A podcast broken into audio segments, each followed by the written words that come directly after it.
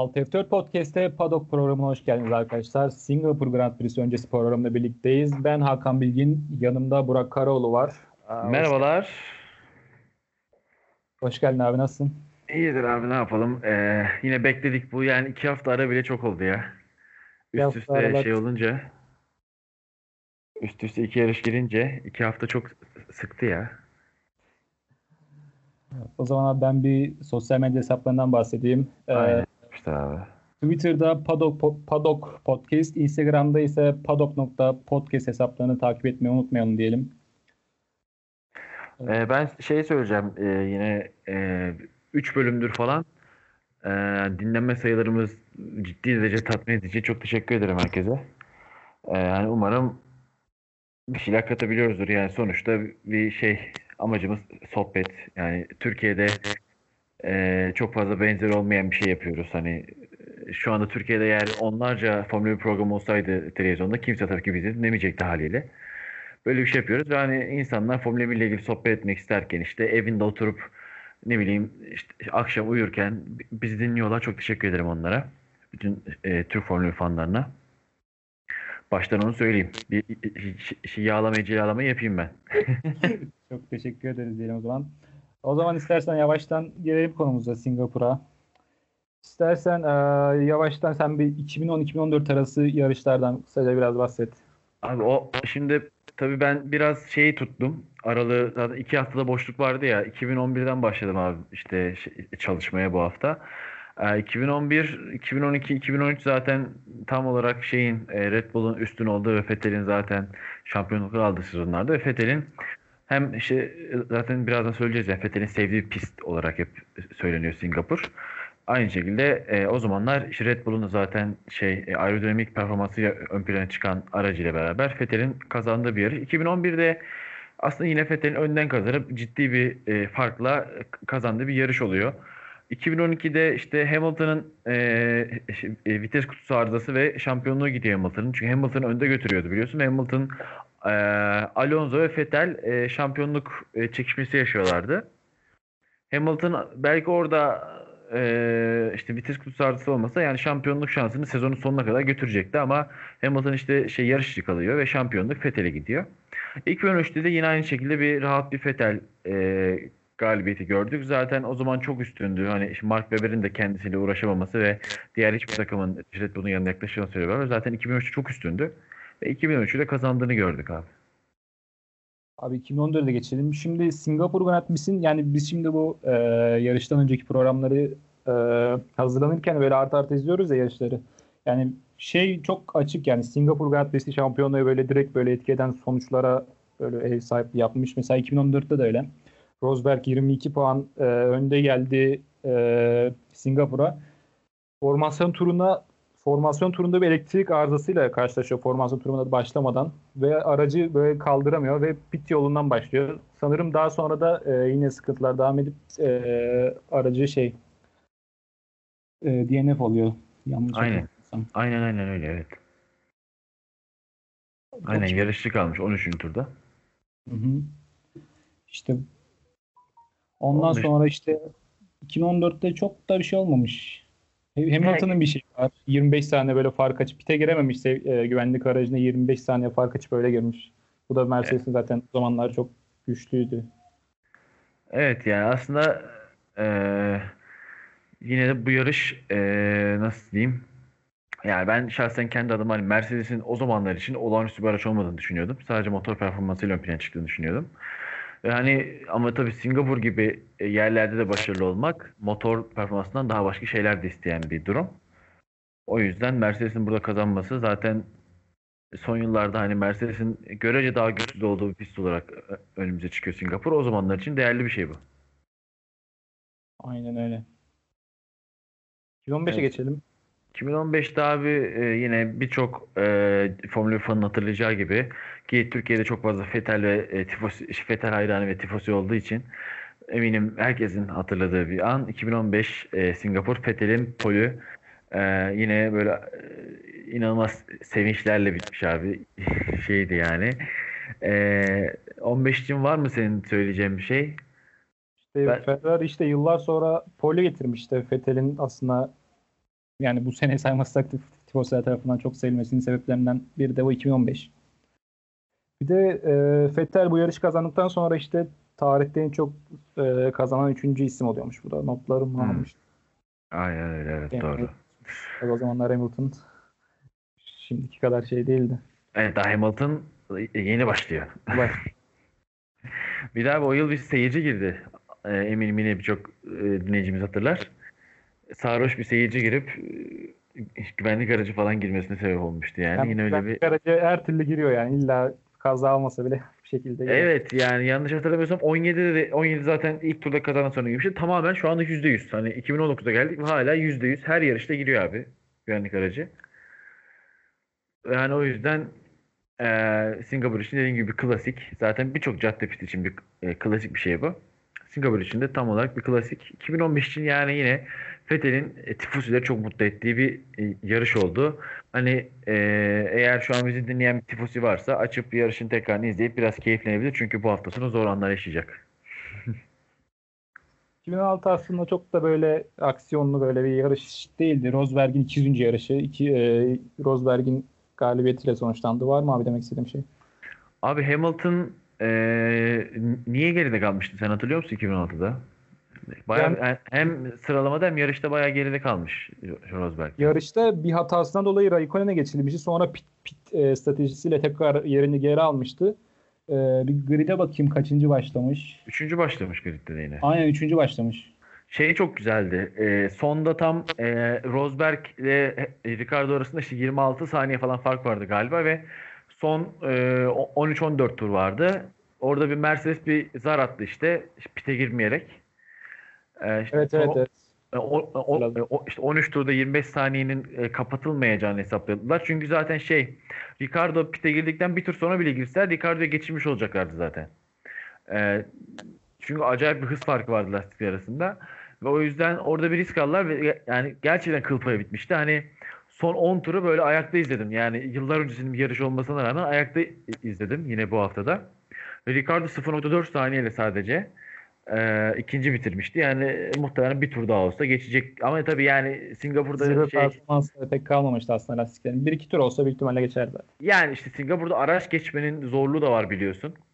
Yani çok hızlı olsan bile işte geçemeyebiliyorsun çoğu zaman önündekini. Öyle bir problem de var Singapur'da yine. Ama yine de bence de yani birkaç tur daha olsa muhtemelen geçecekti Ricardo. Çok zorlamıştı kendini ve bence başarılı performans ortaya koymuştu yani. Aynen öyle. O zaman Gelelim zurnanın zırt dediği yere. Abi ben hatırlıyorum 2017'de bak ben böyle fer, e, starttaki olaydan sonra hem böyle Alonso'ya böyle e, Alonso kazaya şey olmuştu ya böyle kazaya karışmıştı. Ferrari'lerin ikisi gitmişti. Sinirden bırakmıştım ya yarışı izlemedim. Anca işte bu hafta içi izledim. İşte o zaman başlayalım abi starttan sen biraz e, Abi yani ben sana soracağım şimdi orada sence kim hatalıydı? Ben şöyle düşünüyorum. Şimdi Vettel e, doğal olarak sola Verstappen'in üzerine kapan kapandı, kapanması gerekiyordu ama Raikkonen'in inanılmaz Raikkonen inanılmaz bir start aldı. Raikkonen'in orada olacağını ne Verstappen ne de Vettel tahmin edebilirdi bence. Yani bileti tek bir kişiye kesmek çok doğru olmaz sanırım ya. Ya ben en azından en suçsuz kişinin Raikkonen olduğunu düşünüyorum orada. Kesinlikle. Raikkonen Ya. inanılmaz bir start aldı bu arada. Adam ya iyi bir start alması yüzünden cezalandırıldı yani. Şey, Alonso da aynı şekilde çok iyi start aldığı için cezalandırıldı. Evet Alonso özellikle Alonso'nun onboard görüntüsünü ben özellikle izledim e, 2017'de. E, şey biliyorsun zaten yağmurluydu e, şey Hı hı. e, ıslak zeminde başlamıştı yarış. Özellikle böyle sağ taraftan yani pistin dışından böyle o şey sarı gri böyle şey çizgilerin oradan e, kalkış yapmıştı. Çünkü sol taraf çok karışmıştı. Birbirine girmişti ve oradan çok rahat bir şekilde abi ra- böyle 5-6 kişiyi geçerek sanırım üçüncü olacaktı yani. Yoya ikinci olacaktı. Ricardo'yu da geçmişti. Heh, Bir de o aynen zamanlar- öyle. McLaren'in böyle çok sıkıntılı dönemleriydi. Bu yani podyumu belki olmayabilir de yani yine iyi bir şey sonuç çok iyi gelecekti. Hiç- Değil mi? Bu şey e, Honda ile yoldan ayrıldıkları sezondu galiba. Aynen öyle. Abi bir de burada Hamilton zaten 5. mi başlamıştı? Kaçıncı başlamıştı burada? Çok hemen. Bakalım abi hemen. Hemen bakalım. Aynen 5. başlamış Hamilton. Hamilton yani Hamilton zaten ne kadar iyi ne kadar yetenekli bir pilot olduğunu tartışmanın lüzumu yok ama bu yarış aslında Hamilton ne kadar da şanslı bir pilot olduğunu da gösteriyor. Kesinlikle. Ya- Yarıştan önce de kendisi söylemişti aslında. Bu yarışı kazanmam için bir mucize lazım diye. Mucize de yani Ferrari'ler yarattı diyelim. Mucize de bir Vettel Verstappen ortaklığıyla biraz dediğin gibi yaratılmış oldu. Yani Singapur'daki 10. yarışmış. Vettel yine 8 yaklaşık 8-9 puan tam hatırlayamıyorum. 8-9 puan önde gelmiş. Yine işte 2017 ş- şampiyonaya çok böyle direkt etki etmiş Singapur. evet evet zaten hani iki yıldır 2017-2018'de tam Ferrari'nin düşmeye başladığı zamanlara denk geliyor ve iki yıldır da aslında işin bittiği yer oluyor Singapur. Evet. Yani eee 2017'de de aynı şekilde. Yani polden başlayan bir Vettel'in kazandığını düşün. E, Başka bir şey olabilir yani Singapur'dan sonrası için. Ki o zamanki aracın daha dengeli bir araç olduğunu zaten söylemeye gerek yok. 2018'de de zaten hemen hemen gitti gidecek ucunda olan bir şeyi yine aynı şekilde Vettel götürmüş oldu. Ama istersen 2018'e geçelim. 2017 bittiyse. 8'e geçeceğim aslında. 2018, aynen aynen. 2018'de bir Vettel Verstappen kapışması var. Bir de ben şey e, Leclerc'le Gasly'nin kapışması var. O da bayağı zevkle izlemiştim. Evet.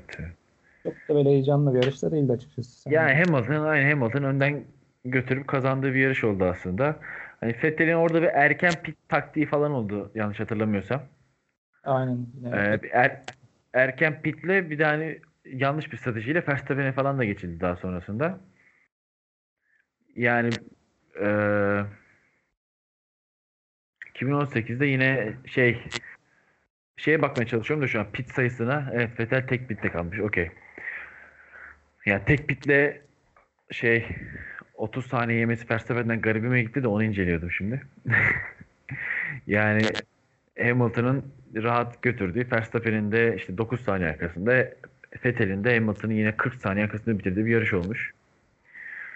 Yani ben eee, çok fazla diyecek bir şeyim yok aslında. Hamilton'ın işi bitirdiği yarış oldu geçen sene de aynı şekilde. İşi bitirip eee 40, 40'a yükseltti puan farkını burada. Ve puan farkı zaten Singapur'da 40'a yükseldikten sonra biliyorsun yeni puan sistemiyle çok zor abi. Ama Aynen. y- yine de şey sanırım yanlış hatırlamıyorsam e, Vettel'in şöyle bir şansı vardı bu yarıştan sonra. Geri kalan tüm yarışları kazanırsa ve geri kalan tüm yarışlarda Hamilton ikinci olursa Vettel şampiyon oluyordu. Ay, geri kalan Aynen. tüm yarışlarda zaten şeydi ya. Hep böyle Red Bull, Mercedes üstünde. Tabii tabii yani zaten Ferrari'nin sıkıntısı orada zaten. Hani 3 yıldır ya her ne kadar daha dengeli, daha düzgün araçlar olsa da bir şekilde Ferrari ve Mercedes sezonu daha iyi bitiriyor. Ha, Yine benzer bir şey oldu yani 2018'de de. O zaman yavaştan güncel haberlere doğru kayalım istersen. Abi beni biraz yaralıyor yani bütün 10 gün boyunca yarış izliyoruz. Ben günde 3-4 saat yarış izliyorum, not tutuyorum. O Aynen. yıldan haberlerini okuyorum. 10 dakikada bitiyor abi burası. Bu olmaz mı? Uzatmamız lazım. Bu şey gibi yani hani 3-4 saat uğraşırsın bir yemek yaparsın şey 5 dakikada yersin ya. Öyle bir şey oluyor ya. Biraz can sıktı şu an. Can harbiden can sıkıcı. Neyse seneye yapmayız bunları ya. Bu sene yapalım. Yeter. Her sene her sene bir daha mı izleyeceğiz oğlum baştan? Abi Ferrari'den bir haber var. Ferrari biliyorsun Singapur'a büyük bir downforce paketiyle geldi. Şimdi ben sana şöyle bir soru sorayım. Yani Vettel'in de bahsettiğin gibi, senin de bahsettiğin gibi Vettel'in de sevdiği bir pist.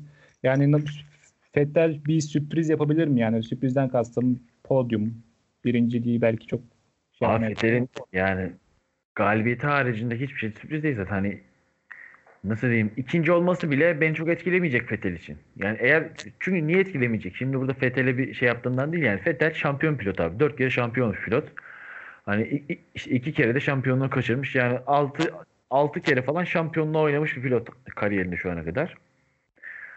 Yani ya, şampiyon pilot ben işte kaç şu an e, sanırım 5 sürücü var 4 ve üzeri şampiyonluğu olan. Yani çok önemli bir yerde Formula 1'de. Böyle bir pilotun sürprizi ikincilik olmamalı yani anladın mı? Bugün gelip burada bir şey tabii ki aracının kazanamayacağını biliyorum. Aracının kazanamayacağını hepimiz biliyoruz. Ancak ya Leclerc'in de burada düşük performans sergileyeceğini ben düşünüyorum. Çünkü hatırlıyorsun şeyde bu hani Leclerc'in son işte 8 yarıştır mı ne e, sıralamada geçiyordu Vettel'i. Ama ondan önceki 5 yarışta tam tersi bir durum var. Vettel işte alt, 6'ya 1 mi ne üstün durumdaydı yani. 6-1 falan Fetel öndeydi. Ya bu tamamen şeyle alakalı. Sonuçta araç muhtemelen e, şey rekabetçi bir araç olamayacak. Her ne kadar e, yeni bir downforce paketi bilmem ne gelmiş olsa da sonuçta Red Bull'la Mercedes'e öyle bir haftada yaklaşamazsın yani. Tabii tabii. Benim de zaten podyum dememden kastım şey zaten. Burada Mercedes ve Red Bull ne kadar iyi olduğunu hepimiz biliyoruz. Yani şey e, yine Red Bull e, sıralamada bence Red Bull'un sıralama performansı belirleyici olacak. Çünkü biliyorsunuz Red Bull birçok pist abi sıralamada kötü çünkü saf hızda gerideler ama yarış performansı çok iyi. Bunu en net şekilde Avusturya'da gördük. Yani birçok pistte de benzer şekilde hep Red Bull garajı her hafta sonu aynı şeyi söyler. Şey de işte e, yarışta e, daha iddialı olacağız. İşte, işte sıralamadan daha iyi olacağız. Yarış tempomuz çok daha iyi vesaire diye cümle hep kurarlar. Hani biraz sıralama performansı belirleyecek. Yani sıralamada eğer Aynen öyle. e, Mercedes'te kafa kafaya gelirlerse söyle abi. Ee, start da bence çok önemli. Çünkü bana şey gibi geliyor. Singapur'da ikinci, ilk, ilk çizgide ikinci sırada başlayan e, pilot sanki biraz daha avantaj. Yani iyi bir, iyi bir çekiş yakalarsa ilk viraj her türlü önde dönermiş gibi. Evet, soldan değil mi? Sol cepte ik- ikinci. Evet, yani e, avantajlı olabiliyor. Bilmiyorum yani şey burada sonuçta ilk iki çizgi çok önemli abi. İşte zaten sağ sol duvar olduğu için ve herhangi bir kaçılabilecek bir yer olmadığı için de aynı şekilde yani ilk çizgi çok önemli. Yani eğer Red Bull'lardan biri ki bu Verstappen olacak. Albon'dan böyle bir şey beklemek haksızlık olur onun içinde. Verstappen ilk çizgiden birinci ya da ikinci başlayabilirse ki bence çok, çok yüksek ihtimal. Yani Bottas'ın işte ne olduğunu biliyoruz hepimiz. Ve hani sezon sonları hep e, düşüşe geçen forum var. Sonuçta se- sezon başında Hamilton'la kafa kafaya oynayabiliyordu belki ama bu saatten sonra yine eşi düşen bir formla beraber sezonu bir şekilde böyle bitirecektir diye düşünüyorum zaten Bottas'a. Verstappen çok muhtemel abi ilk çizgide oluşu. Aynen öyle. Şu an ben de e, sen bahsederken hava durumuna bakıyordum da böyle Ben de ona bakacaktım abi. yağmur yok sanırım ya hep böyle. Evet yağmur yok ama çok kirli bir hava dalgasından falan bahsediyormuş. Ee, sanırım e, yakınlarda bir orman yangını varmış haftalardır çok e, kirliymiş Singapur'un havası. Ee, bir hava sıkıntısı yaşanabilir. Biliyorsun e, Mercedes'in özellikle motoru soğutmada ve e, hava sirkülasyonundaki başarısızlığı var. Belki de problem olabilir. Belki. Onu göreceğiz hafta sonu. Şimdi diğer yeni güncel bir haber. Üçüncü bir DRS alan eklendi abi. 13 ve 14.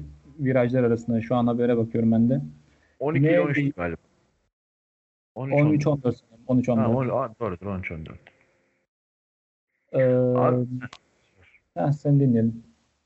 Abi şimdi e, aslında DRS'in belki de en olması gereken pistlerden biri burası. Çünkü yani Monaco gibi, e, Singapur gibi birkaç cadde pisti mesela Azerbaycan olması, Azerbaycan'ın uzun düzlüğü olması da Azerbaycan gibi pistlerde geçiş yapmak çok zor abi. imkansıza yakın. Yani gerçekten yani önündekinden bir, bir buçuk saniye hızlı olman lazım ki geçebilesin. Yani kafa kafayayken burnunu bile sokamıyorsun çok doğal haliyle. Çünkü soktuğun an bariyerlerdesin, duvardasın yani. Hani o yüzden DRS kullanacaksa işte böyle kullanılabilir evet.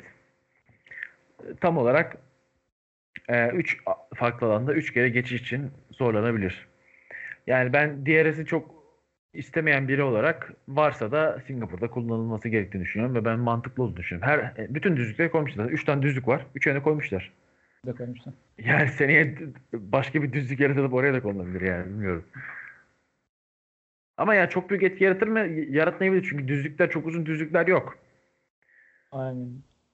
Yani e, hemen bir Singapur'u açıp bakayım abi tekrar.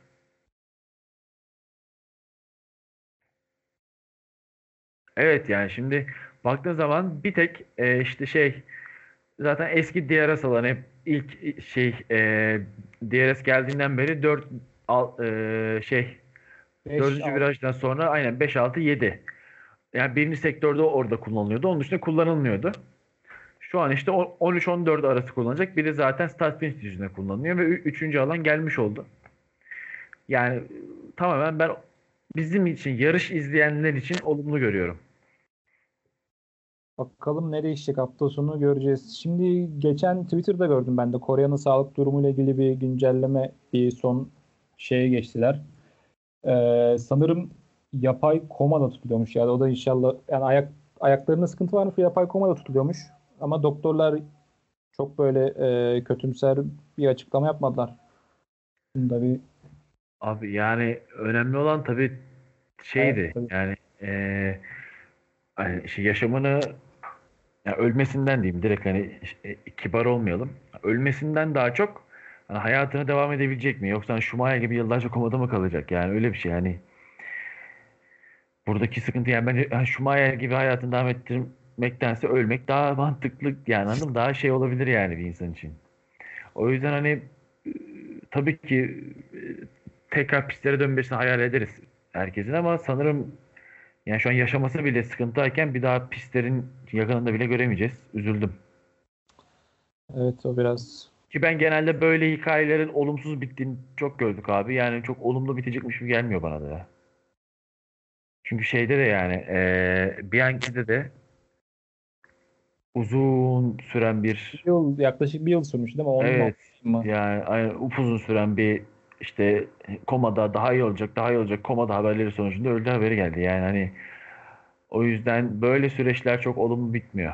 Schumacher'de de görüyoruz. Yıllardır hala yok komadan çıktı, yok bilinci açıldı. Yani 10 sene sonra bilinci açılmış. Yani çok Schumacher'in de 3-4 gün önce sanırım ya da bir hafta önce falan bir haberi çıktı. O da Paris'te bir hastaneye yerleştirilmiş gibi bir iddialar var. Evet işte orada bilincinin açıldığını falan söylediler ama dediğim gibi yani ne kadar önemli bu hani Schumacher sonuçta artık bilinci açılsa bile eski Schumacher değil yani.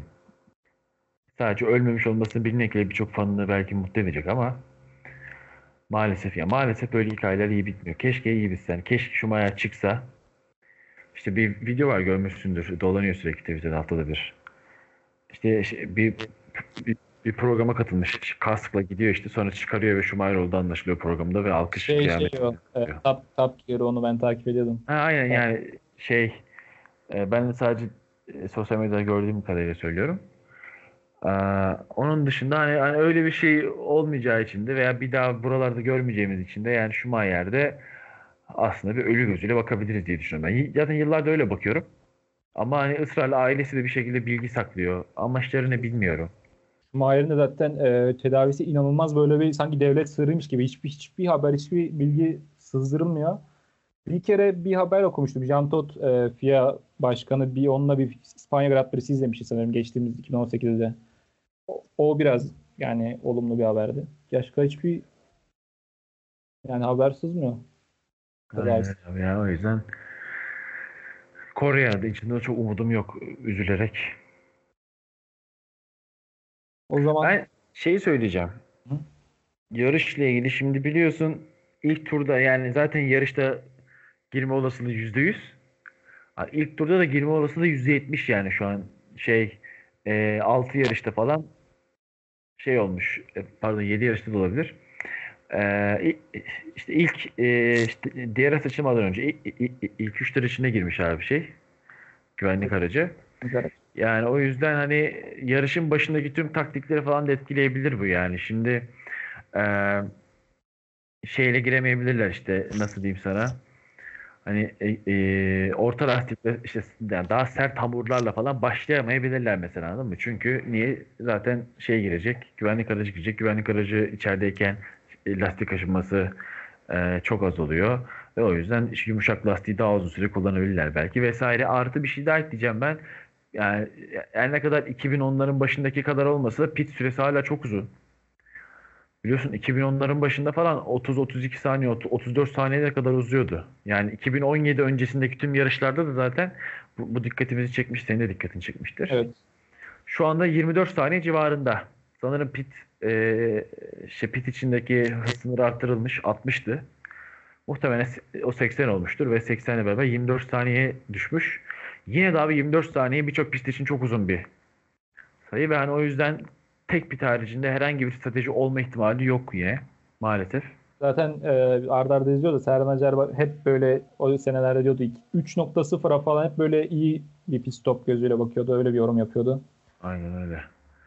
Aa, o yüzden yani yine muhtemel eğer yine 2017'deki gibi acayip bir kaza olmazsa falan çok sıkıcı sıradan bir yarış izleyeceğiz ve herhalde yarım saat aşmayacak sonrasındaki program diye düşünüyorum. Hiçbir şey olm- olmamasını planlıyorum çünkü. Değil? Çok, çünkü Zaten- Evet abi sen sözünü kestin. Yok, şey, şey diyeceğim. e, Zaten çok o kadar güzel yarış izledik ki üst üste. Arada da böyle bir yarış olur yani. O olur. Bir de zaten Singapur çok uzun çok uzun bir yarış olduğu için genelde 2 saat e, limitiyle bitiyor. Yani bir güvenlik aracı falan belki görürüz. 2 saatte falan. Uzun sıkıcı bir yarış bizi bekle.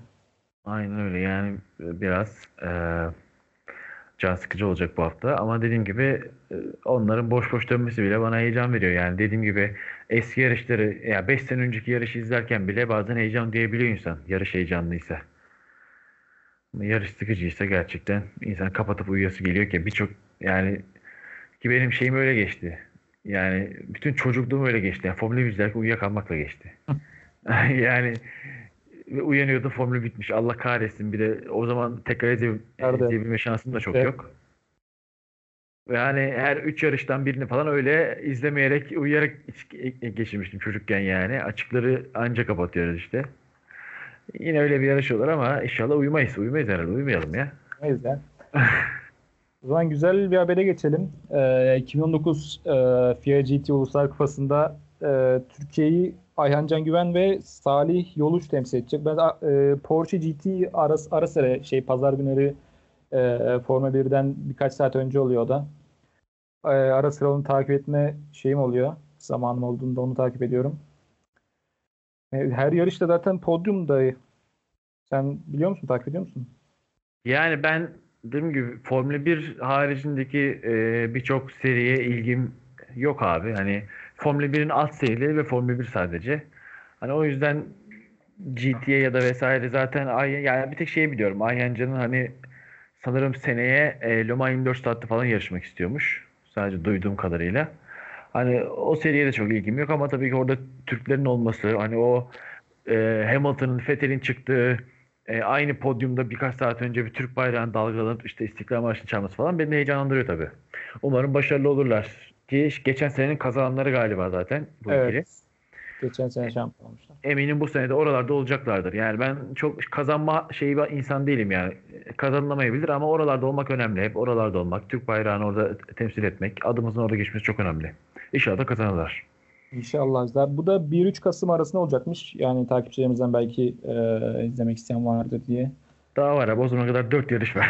Sürekli bahsederiz. ara ara bahsederiz. Şey var abi e, hemen bakıyorum. Bernie Eccleston. E, evet. E, namı, dinleyelim. namı değer bunağımız birkaç açıklama yapmış yine. Ya bunak diyorum tabii çok Formula 1 için çok saygıdeğer bir insan tabii ki yani. Ee, belki birebir tanısak çok sevmeyiz. Belki görüşmek bile istemeyiz yani günlük hayatımızda ama Formula 1 Formula 1 yapan insandır. Ee, işte birkaç kişiyle beraber. Ve neredeyse son kalanlardan. Çünkü bütün yol arkadaşları vefat etmiş durumda. Ve yine işte bir, bir takım konuşmalar yapmış. Demişti Formula 1'in bütçe sınırlamasına gerek yok. İşte tekrar eski atmosferik motorlara dönülmeli vesaire gibi birkaç açıklama yapmış. Zaten hani ha- haberin içeriğini işte motorsporda vesaire diğer birkaç sitede de görebilirler dinleyicilerimiz. Yani e, bütçe sınırına şöyle savun, ya bütçe sınırı olmaması gerektiğini şöyle savunmuş kendisi. E, zaten demiş son 10 yarıştır çok güzel yarışları izliyoruz demiş. Ve hani araçların birbirine yakın olması ve geçişin kolay olmasını sağlamak zaten Formula 1 eğlenceli kalacaktır. Bu yüzden gerek yoktur demiş. Ya ben de şöyle düşünüyorum. Ben de aslında benzer bir şey düşünüyorum. Başta bunak falan diye açtım konuşmayı ama ben şöyle düşünüyorum ama kendi na- naçizane fikrimi söyleyeyim. Daha önce de söylemiştim. Sanırım iki program önceydi. Ee, yani direkt sen 190 harcıyorsun, sen işte 175 harcıyorsun gibi bir sınır ko- koyamazsın. Ya tutamazsın. Mercedes falan tutamazsın burada zaten. Öyle bir ihtimal yok. Hı hı. Hani öyle bir e, sınama gelmesi de anlamsız. Ama şey olabilir yani dediğim gibi işte hani belli başlı sınırlar işte şampiyonluklara göre şampiyon olmuşları daha fazla falan gibi. Zaten o da e, aslında şey e, sınırlamayı ortadan kaldırmış oluyor.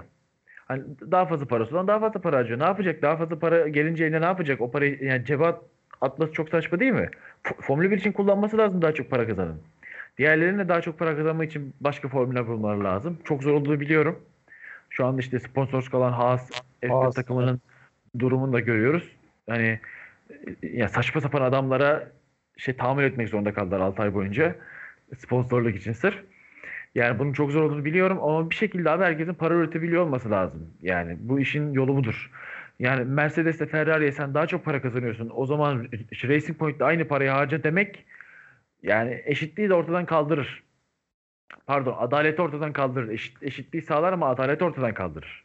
Eşitlikle adalet aynı şey değildir. Ee, Birçok Türkiye'de kullanımına şey kullanımına karşı. Adaleti tamamen ortadan kaldırıyorsun. E, o zaman Mercedes de belki buraya para kazanma odaklı bakacak yani. Onu da is- istemezsin. O yüzden çok saçma buluyorum. Ben de yani benzer bir şey düşünüyorum. Hani bir sınır olacaksa da farklı işte kurallara göre sınır olması gerektiğini düşünüyorum ama onunla uğraşmaktan sınırsız bir şekilde araçları birebir kora kor pistte yarıştırarak bunu yapmalıyız. Zaten sadece şu andaki Formula 1'in düşün abi. Bunun yerine biraz daha geçişler kolay olan işte şu anda %30 %40 deniyor galiba arka arkaya giderken ki arkadaki aracın downforce kaybı. Bunu hani şeyin Brown'un dediği gibi %3'e 5'e değil %10'a 15'e bile indirsen zaten çok zevkli yarışlar izleyeceğiz. Anladın mı ya? 3'e 5'e indirsen hayal edemiyorum. Bence de yani Eccles'ın dediği şey doğru abi. Atmosferik motorlara geçmeli diyor. Bence de. Yani her ne kadar o şeyden değilim. Hani böyle bir abi o işte sesler acayip falan diyen bir şey var yani Formula 1 arabası sesine tapan. Evet. Hani ben de çok seviyorum o sesleri ama hani illa o sesler olsun diye tutturan bir insan değilim yani onu anlatayım. Ama hani o, o seslerin gelişi e, eminim ki birçok fana daha büyük bir heyecan katacaktır. Ve yani aynı şekilde araçları daha hızlı olması için belki de bir e, işte gelişim olacaktır ama işte bir şekilde daha önce geliştirilmiş motora geçmek ki mesela şu anda da artık motorların daha fazla hızlanamadığını görüyoruz. Bir yerde motor işte bir 4-5 yıl sonra yeni gelen motor seti artık hızlanmayı bırakır ve araç e, takımlar başka şeylere yönelir. Şu anda da işte 1000 beygire falan yaklaşık söyleniyor ki şu andaki işte beygir kurallarıyla vesaire 1000 beygirin üzerine çok acayip çıkma ihtimali çok fazla yok artık araçların. İşte bildiğimiz gibi onar onar çıkıyorlar sürekli 2 haftada 3 haftada bir. Hani o yüzden zaten şu anda motorların da hemen hemen üst limitine ulaştığını düşündüğümüzde ekstra bir motor değişimine bence gerek yok. Araçların tamamen birbirine geçmesini sağlayıp bu organizasyonu daha heyecanlı hale getirebilir diye düşünüyorum. İşte FOM mu artık e, işte Liberty mi yapıyor bilmiyorum. Liberty sadece yayın haklarına sahip olabilir. Tam içini bilmiyorum da. Ben öyle düşünüyorum. Yani biraz aslında destekliyorum Eccleston'ı. Bence de gerek yok. Anlamsızdır çünkü. Ben de zaten senin o dediğine katılıyorum zaten. E, downforce hani %3'lere 5'lere de düşse yani o %3 5 çok gerekli dediğin gibi de %10'a kadar bile düşse o e, geçişleri izlesek zaten e, çok zevkli yarışlar izleyeceğiz ve e, downforce düşürecek e, kurallar gelse zaten e, takımlar maddi olarak biraz daha rahatlayacak çünkü şu an ufa, en ufacık bir şey zaten milyonlar harcanıyor yani. Tabii şu an şey var biliyorsun bu lastik battaniyeler bile sanırım Sauber takım patronunun bir lafıydı. Sadece lastik battaniyeler var ya üstüne koydukları abi. Onların hem çalışma maliyeti hem iki yılda bir yenilenmek zorundaymış onlar vesaire. Ee, yarış başınaydı galiba 140 e, bin euro. Bunu çarptın mı 21 ile acayip bir para ediyor onlar için bile. Yani hani e, sadece buna bu ve bunun gibi birkaç şeyi kaldırmak bile aslında sıkıntı yaratmaz. Çünkü yani az önce adalet eşitlik dedim ya. Bu zaten eşit. Herkes eşit abi. Herkes aynı sıcaklığa getiriyor. Aynı şekilde bunu kaldırdığında da herkes aynı sıcaklığa getirecek. Yani bir kural herkes bunu yaptıktan sonra artık anlamı kalmaz o kural. Çok benzer bir durum yaşıyor. Herkes şu an lastik battaniye gider. Herkes aynısıyla başlıyor ve artık lastik battaniyeye ihtiyaç yok. Onu kullanmak gerçekten boşuna para oluyor artık. Aynen öyle. O zaman yavaştan bu haftaya doğru geçelim hafta sonuna doğru. Şimdi bildiğin gibi senin de e, Singapur sürprizlerin çok olduğu bir pist. Hem böyle güvenlik aracı olsun, e, pit stratejileri olsun falan filan. Şimdi bu hafta sonu ilk başta sana diyeceğim. Ne olur? Var mı böyle sürpriz bir şeyler? Sürpriz puan alabilecek? Yani Şimdi- şimdi Renault'un eee, sanırım son iki yarıştan daha kötü olacağına emin olabiliriz. Bunu bir cebe atalım. Bence daha kötü olacaklar. Çünkü yani orada tamamen işte, işte düşük sürtünme, bas motora gücü, yardır Allah, yardır bir pistti yani. Ve orada başarılı oldular. Pist, diğer birçok e, daha fazla downforce gerektiren pist olduğu gibi e, yetersizler abi. Ve o yüzden de burada başarısız olacaklar. Yine e, yani McLaren'in ön plana çıkabileceğini söyleyebiliriz aslında arka gruptan. Bu çok yine ezber olur. Evet, Zaten, zaten öndeler. Haas'ın yine problem yaşayacağını düşünebiliriz. Ee, ben yine Toro Rosso'nun iddialı olabileceğini düşünüyorum. Çünkü yine Red Bull'un da iddialı olduğu pist burası. Ee, onun dışında bilmiyorum yani e, biraz üstlere geçeyim istersen atlarla ilgili. Yani çok fazla aşırı bir sürpriz beklentim yok yine Toro Rosso haricinde. Abi üstlerde ben çok net bir Lewis Hamilton galibiyeti görüyorum bugün. Bu hafta sonu işte. Yani çünkü dediğim gibi ona tek ket vuracak insan Max Verstappen. Ne Bottas ne Albon o seviyede değiller zaten. Hani Ferrari'lerin ne yapacağını da kendim naçizane gidersem ama Ferrari'ler için dediğim gibi podyum güzel bir yarış getirir ama podyum bile çok zor. Yani hem Albon hem Bottas'ın hata yapması lazım ki Ferrari onlara yetişebilsin. Gerçekten çok geride olacak Ferrari. Sen ne diyorsun abi? Senin bu hafta sonu ile ilgili tahminin ne olabilir? Ben de bazı dediklerine katılacağım da biraz böyle aslında şey olacak yani ezber olacak. Şimdi bizi böyle takip eden insanlar her hafta her, her böyle yarış öncesi programda aynı şeyleri diyorsunuz falan diyebilir. Ama şimdi ne yapalım yani her hafta aynı şey oluyor. Hem Yani şimdi hani Macaristan'da dediğimizden çok farklı bir şey söyleyemeyeceğiz burada da yani. Anladın mı? Yani Aynen öyle yapacak bir şey yok. Ben çok de şey yok aslında. Yani alt taraflarda dediklerine ben de katılıyorum e, Toro Rosso McLaren yorumlarına. Üst taraflar zaten Hamilton birinci e, favorim. Şimdi Red Bull'ları bence Red Bull'ların arasında bir Ferrari girebilir. Ferrari de çok böyle uzaktan izleyeceğini düşünmüyorum açıkçası. Yok şeyde e, bence sıralamada oralarda olurlar yine. Sıralamada yine hani en fazla 0.2 saniyeyle falan mesela öyle bir farkla geçilebilirler ama Aynen. yarışta yarışta Yarış çok geri kalacaklar. Yarış temposunda işte geride kal- kalır bir de bu pist sürücüleri falan hani pist üstüne geçer bile büyük ihtimalle yine pitlerde falan o aldıkları sırayı geri verebilirler. Yani Ya- e, Ferrari daha iyi ama bitti. Sen bilirsin. Devam et. Abi bak şöyle göstereyim. 2000 2017 2018 ve 2015'te sadece pitlerde şey verdiler, podyumu verdiler. Ha, Singapur üzerinde söylüyorsun. Aynen Singapur üzerine. de. Evet evet. Yo ben şeydi hani sezon başından beri Ferrari'nin pitteki sıkıntılarını bence son 3-4 yarışta geçirmiş durumdalar. Ondan bahsedecektim ben yani. Son 3-4 Aynen. yarışta gayet iyiler. Yani bir sıkıntı yaratmıyorlar hani. Problem yok. Devam et Evet. abi senin sözünü kestim ya. Ee, işte burası bana şey gibi geliyor biraz da McLaren'lere gayet uyan bir pist. McLaren'ler e, çift yani bir, bir e, arıza bir sıkıntı yaşamazlarsa e, iki araçta da puan alabilirler. Özellikle Sainz. Evet bir de eee, sanırım yani ekstra bir motor patlatma vesaire bir şey olmadığı sürece motor cezası alınmayacak bir pist olacak burası. Hani o yüzden sıralamanın biraz daha dengeli olacağını görebiliriz yani. Çünkü iki yarıştır Belçika ve İtalya. Hani bir böyle 10 kişi sürekli en sona transfer oluyordu. Böyle sürekli şey bir sirkülasyon halindeydi alt taraf. Yani dediğim herhangi bir patlama, herhangi bir problem görmediğim sürece öyle bir şey olmayacak. Herkes aynı motorla devam edecek Singapur'da. Çünkü zaten burada yeni motor takmak intihar yani. Bitirdin. Yani yarışa çıkma daha iyi. Bakalım abi yani ne izleyeceğiz? Ben de bilmiyorum. Abi inşallah yani biz temen yani iyi bir yarış temenni edelim şimdi yorumlarda da çok böyle bir şey beklemiyoruz da çok böyle zevksiz bir yarış olacak gibi de inşallah haksız çıkarız. Hem öyle ya. Ben bir de şey duyurayım istersen. Ee, biliyorsun bir F1 fantezi oyunu var. Ee, fantasy.formula1.com diye işte Formula 1'in resmi fantezi oyunu.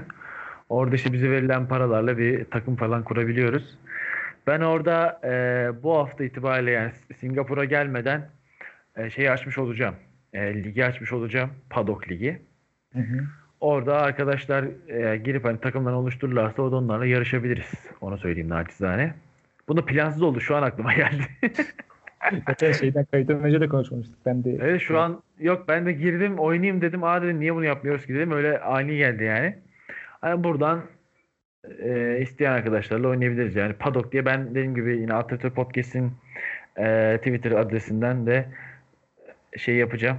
Zaten duyuru yapacağım aynı şekilde. Mutlaka tweet atarım. Aa, bize katılırlarsa. Ben de oynuyorum zaten. Sezon başından beri oynuyorum ama böyle daha heyecanlı olabilir yani birileriyle oynamak.